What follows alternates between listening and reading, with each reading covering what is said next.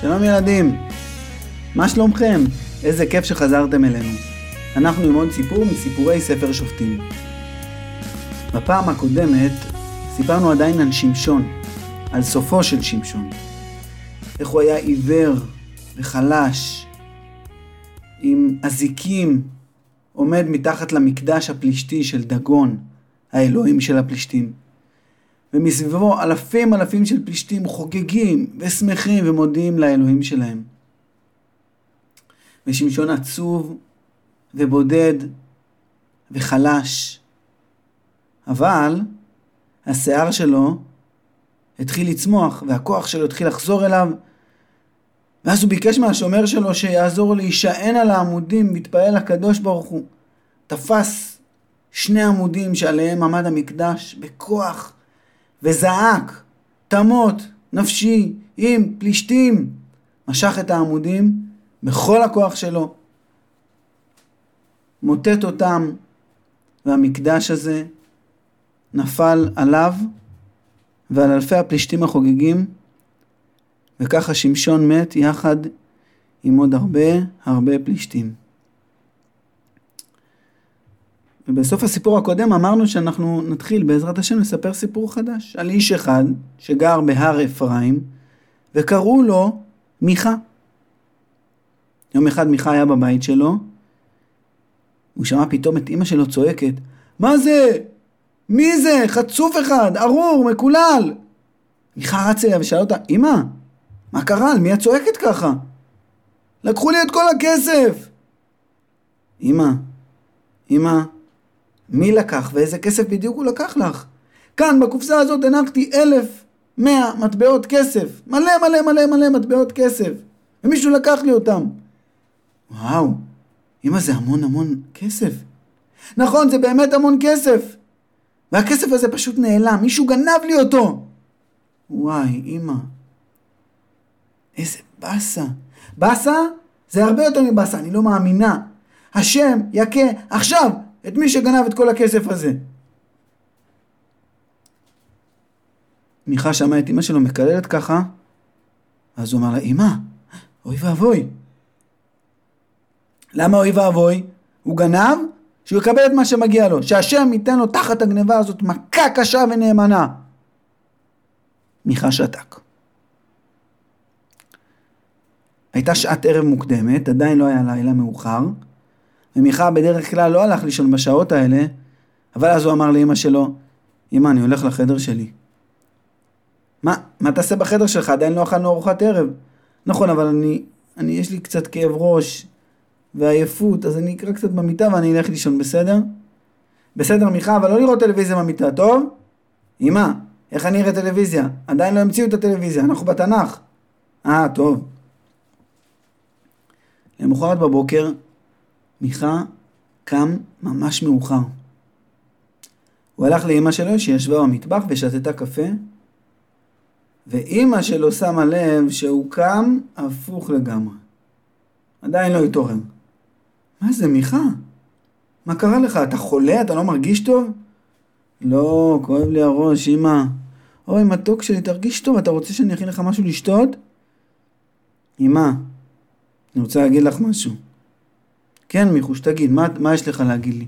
מה, כואב לך? אמא, נכון המטבעות כסף? איזה מטבעות כסף? נו, זה, אה, אלף מטבעות, אלף ומאה מטבעות כסף שאמרת שגנבו לך? כן. ואמא, נכון שאת עלית באוזניי וקיללת ואמרת שהשם יכה את מי שלקח את הכסף הזה? כן. אני רוצה רגע להסביר מילה שאמרתי עכשיו, לעצור רגע מהסיפור. עלית. עלה זה קללה בעברית. מיכה אמר לאמא שלו, את עלית באוזניי, הוא התכוון, את קיללת באוזניי. אז אמא, נכון, את עלית באוזניי ואמרת שהשם יכה את מי שלקח את הכסף? נכון. אז אמא, אה, אני, אני רוצה להגיד לך משהו על זה. כן, מתוק שלי. אמא, זה... אה, אה, ש... אה, אה, כי... אה, זה... זה אני לקחתי את הכסף, קחי אותו. אוי, מיכה שלי, אני לא ידעתי. אני קיללתי אותך שהשם יכיר אותך, אוי ואבוי. רק שלא יקרה לך שום דבר, אוי לי. אוי לי, מיכה, תביא לי מהר את הכסף, ואנחנו ניתן אותו למצווה, נקדיש אותו להשם, ואני מקווה מאוד שלא יקרה לך כלום. מה, אמא, איך תקדיש אותו להשם? תביאי אותו למשכן בשילה? לא, איזה שילה? שילה זה משכן מעצבן עם כל מיני חוקים מעצבנים ועם כהנים מעצבנים. אנחנו נביא אותו לצורף שגר כאן, בהר אפרים לא רחוק. צורף מצוין שאני מכירה ממש טוב, למדתי איתו בבית הספר. והצורף יעשה לנו פסל. אתה יודע איזה סוג פסל אני הכי אוהבת? אני ממש אוהבת טרפים ואפוד, בסדר? אז, אז לא ניקח את כל הכסף, זה באמת המון, אלף ומאה מטבעות כסף, זה המון המון המון כסף, אני צריכה אותו לכל מיני דברים בבית, אבל ניקח ממנו 200 מטבעות. אני אגיד לך איפה הצורף הזה גר, אם אתה מוכן. אני אשלח אותך עם הכסף, אני אגיד לך בדיוק מה להזמין ממנו, תעשה את ההזמנה על שמי, בסדר? אבל אמא, אמרת שאת אוהבת הכי טרפים? מה זה טרפים? מה עושים איתם? טרפים, מיכה, טרפים זה מין פסל כזה, שעוזר לדעת מה יקרה בעתיד. ואני רוצה גם אפוד, כדי שיהיה אפשר ללבוש אותו, ולהתקרב לטרפים, ולעבוד אותם, ולהפעיל אותם. רגע לפני שאנחנו ממשיכים בסיפור, אני רוצה לשאול אתכם, ילדים, מה אתם חושבים על אימא של מיכה? לקנות טרפים זה דרך נכונה לקיים את הנדר שלה? לתרום את הכסף להשם? אתם יודעים שלפי התורה אסור לאדם לבדוק את העתיד על ידי כל מיני קסמים ואפוד וטרפים. אז האמת היא שלי זה נראה די בעייתי. אבל זה מה שאני חושב. נחזור לסיפור ולמיכה. מיכה לא חשב ככה, והוא הלך ומילא את השליחות של אמא שלו. הוא הזמין טרפים יפהפיים ויקרים, וגם אפוד בד שזה מין בגד שלובשים כהנים, אנשים שעובדים במקדשים. עברו כמה ימים, הטרפים והאפוד היו מוכנים והגיעו לבית של מיכה. ומיכה העמיד אותם בחצר של הבית שלו. הוא קרא לבן שלו ושאל אותו, תגיד לי, בן שלי, אתה רוצה להיות כהן? חשבת שאתה תוכל להיות כהן? אני מוכן, אני אשמח שתהיה כהן. יש לי פה אפוד, ויש לי טרפים, ואני מחפש כהן לטרפים שלי. אולי אתה מוכן ללבוש את האפוד ולהיות הכהן של הטרפים שלי? אה, רגע, אבא, אה, אולי קודם תביא לי את האפוד, למדוד אותו, אני אמדוד אותו, נראה אם הוא מתאים לי. אני מודד אותו, הנה. אה, וואו, זה יושב בול, מדויק, יפהפה עליי, נכון? נראה מצוין. טוב, אבא, אני מוכן. מה אתה רוצה שאני אבדוק לך על העתיד? אני רוצה רגע לעצור. אני עושה את זה לפעמים, נכון? אני עוצר באמצע הסיפור ומסביר איזושהי מילה או איזשהו ביטוי. אתם יודעים שלא רק אני עוצר באמצע הסיפורים, גם התנ"ך, שאנחנו מספרים את הסיפורים שלו, וגם ספר שופטים לפעמים עוצר באמצע הסיפור ואומר איזשהו משפט, איזושהי הערה. ולמשל כאן, הנביא שמספר לנו את ספר שופטים עוצר רגע ואומר את הדברים הבאים: בימים ההם אין מלך בישראל, איש הישר בעיניו יעשה. תראו מה זה, תראו איך עם ישראל מתנהגים. במקום שיעבדו את המשכן בשילה, כשהם תורמים כסף למשכן, להשם, במקום לתרום למשכן בשילה את הכסף, כל אחד מקים לעצמו לבד בית אלוהים. וכל אחד מחליט שהוא כהן או שהבן שלו כהן, וכל אחד עושה אפוד ומלביש את הכהן. זה עצוב קצת. והסיפור שלנו מספר שופטים עובר עכשיו מהר אפרים למקום אחר. לנחלת שבט יהודה. אבל לפני שנסביר מה קרה בנחלת שבט יהודה, אנחנו צריכים להסביר רגע משהו על הנחלות של עם ישראל. כשבני ישראל נכנסו לארץ, לפני ספר שופטים, בספר יהושע, כשיהושע בן נון היה המנהיג, המנהיג שלהם, אחרי שמשה נפטר. אז הם כבשו את הארץ בהנהגת יהושע, בפיקוד יהושע, וחילקו אותה ל-12 נחלות. נחלה לכל שבט, 12 שבטים. הייתה נחלה לשבט ראובן, והייתה נחלה לשבט שמעון, ונחלה לשבט יהודה, וליששכר, זבולון, גד, אשר, דן, נפתלי, אפרים, מנשה, שבט בני... לכל השבטים הייתה נחלה. וכל שבט בנה לעצמו בנחלה בתים. ובבתים האלה המשפחות של השבט גרו. אבל לא רק בתים, בנחלות של השבטים היו גם שדות. והיו גם מטעים, כרמים, פרדסים. וגידלו שם תבואה ופירות, וגידלו גם בעלי חיים, ואכלו מהיבול, ומכרו את היבול, ועשו מסחר. ככה כל שבט התפתח לאט לאט בנחלה שלו, בנה ונטע ועשה ויצר. והיה שבט אחד מ-12 השבטים, מבני יעקב, שלא הייתה לו נחלה.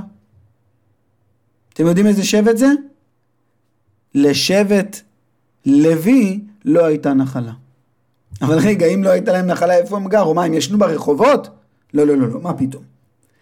כשאומרים שלשבט לוי לא הייתה נחלה, לא מתכוונים שלא היו להם בתים לגור בהם. מתכוונים לשני דברים. דבר ראשון, לכל שבט הייתה נחלה במקום מסוים, וכל השבט גר במקום הזה. למשל, נחלת שבט יהודה זה היה אזור בארץ, שכל שבט יהודה ישב באותו אזור. היו להם ערים וכפרים ויישובים, וכולם היו שם בשבט הזה. ושבט לוי לא הייתה לו נחלה, מה הכוונה? שהוא היה מפוזר, הערים שלו והבתים שלו היו מפוזרים בכל רחבי ארץ ישראל. לא היה מקום אחד שזה היה נחלת שבט לוי. כל אחד מ-12 השבטים נתן להם ערים בתוך הנחלה שלו, שהם היו ערים של הלוויים. כשאני אומר ערים, תשימו לב שאני מתכוון למילה עיר, בעין, עיר, ערים. אני לא מתכוון להר גבוה כמו הגלבוע או החרמון והרי הגלעד. הרים, אני אומר ערים שיש בהם בתים וחנויות ורחובות וכבישים, ערים שגרים בהם. אז לשבט לוי היו ערים, זאת עיר של שבט לוי, וזאת עיר של שבט לוי, אבל הערים האלה היו מפוזרות בכל הארץ, בכל נחלה היו קצת ערים ללוויים, ולא הייתה להם נחלה אחת ואזור אחד שכל שבט לוי גר בו, אז זה דבר ראשון שאומרים, שמתכוונים כשאומרים שלשבט לוי לא הייתה נחלה. אבל יש עוד דבר. לשבט לוי לא היו שדות, לא היו להם כרמים, לא היו להם רפתות ולולים, לא היו להם מפעלים ואזורי תעשייה, היו להם רק ערים שהם גרו בהם. הם לא היו, צריכים, הם לא היו אמורים ולא היו יכולים ולא צריכים להקים בהם חקלאות ושדות ותעשייה ועסקים. אבל רגע, אם אין להם נחלה שלא רק בונים בבתים אלא מקימים בהם עסקים ושדות וכרמים ותעשייה, אז איך הם יתפרנסו? בדרך כלל צריך משהו להתפרנס ממנו. מה הם אכלו? אם לא הייתה להם חיטה, הם לא זרעו חיטה ולא קצרו אותה, אז איזה לחם בדיוק הם אכלו? ואם הם לא נטעו כרמים ולא גידלו ענבים וגפנים, איזה יין בדיוק הם שתו? מה הם בדיוק אכלו ושתו? אם הם לא גידלו עדרי צאן ועדרי בקר, איזה חלב או ביצים או, או, או בשר, מה, מה, אז לא הייתה להם נחלה. ועם ישראל, כל שאר השבטים, הוא זה שהיה צריך לפרנס אותם. כל מי שגידל חיטה, נגיד מישהו משבט ראובן, שהייתה לשבט ראובן נחלה, ולכן היה לו שדה של חיטה, שהוא זרע בכל תחילת חורף, וקצר בסוף החורף, בתחילת הקיץ, קצר את החיטה, אז חלק מהחיטה, מעשר, הוא היה צריך להביא לשבט לוי. וכל מי שגידל ענבים, היה צריך להביא עשירית מהיין, מעשר לשבט לוי. וכל מי שגידל זיתים, היה צריך להביא עשירית מהשמן לשבט לוי, וכל מי שגידל תאנים, וכל הפירות, היו צריכים להביא מעשרות ללוויים.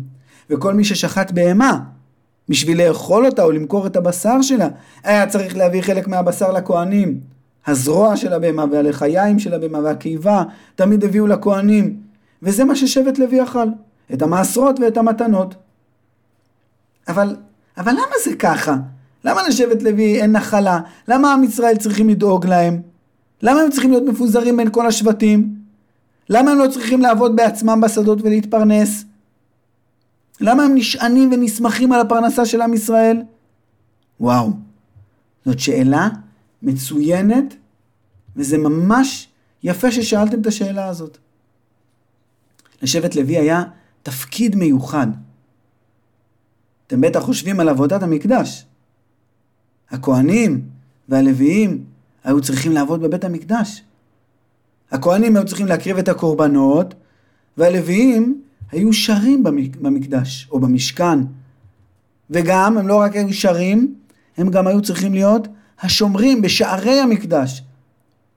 אז אתם בטח חושבים שזה התפקיד שהלוויים והכהנים, שבט לוי, היו צריכים להקדיש את עצמם אליו, ובגלל זה הם לא התפרנסו בעצמם, אלא עם ישראל פרנס אותם כדי שהם יהיו פנויים לעבודת הקודש שלהם, וזה באמת נכון.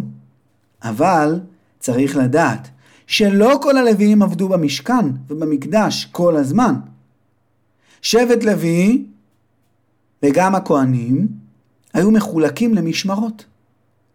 וכל משמר עבד שבועיים בשנה, זאת אומרת בשנה שלמה היו הולכים לשבוע, כל משפחה או כל כהן או כל לוי, היה שבוע מסוים בשנה שבו הוא היה צריך ללכת למשכן ולעבוד בו, ואז הוא חזר הביתה שלו, ואחרי חצי שנה עוד שבוע, ואחרי חצי שנה עוד שבוע. זאת אומרת שבכל שנה, בכל 12 חודשים, הם היו צריכים לעבוד בסך הכל שבועיים. וזה ממש מעט. כל אחד יוצא לחופש לפעמים מהעבודה שלו. אז גם, מה הבעיה? שהלוויים יגדלו שדות, או יפתחו מפעלים, אה, אני יודע מה, שיעשו אולי בדים, שהם יכולים להתמחות בלעשות בדים, או בלצבוע בדים, וכשהם צריכים לעבוד במקדש, ייקחו חופש מהעבודה, וילכו לשבוע לעבוד במקדש. להיות השומרים, או להיות המשוררים, או להיות הכהנים שעובדים במקדש. למה הם בגלל זה צריכים לא להיות חקלאים בעצמם? למה בגלל זה הם לא מקבלים נחלה? למה בגלל זה עם ישראל הוא זה שצריך לפרנס אותם? אני לא מבין. שבועיים בשנה זה ממש מעט. מה הם עשו כל השנה? אז גם בשאר השנה היה להם תפקיד. ומי שנתן להם את התפקיד הזה, זה משה רבנו. כשהוא בירך את כל עם ישראל ביום האחרון שלו בחיים, והוא בירך את כל השבטים, כל שבט, לפי הנחלה שלו, הוא בירך את שבט לוי. ואתם יודעים מה הוא אמר להם? ואיזה תפקיד משה נתן לשבט לוי?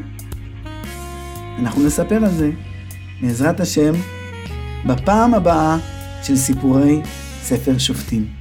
תודה רבה שהאזנתם לנו. להתראות.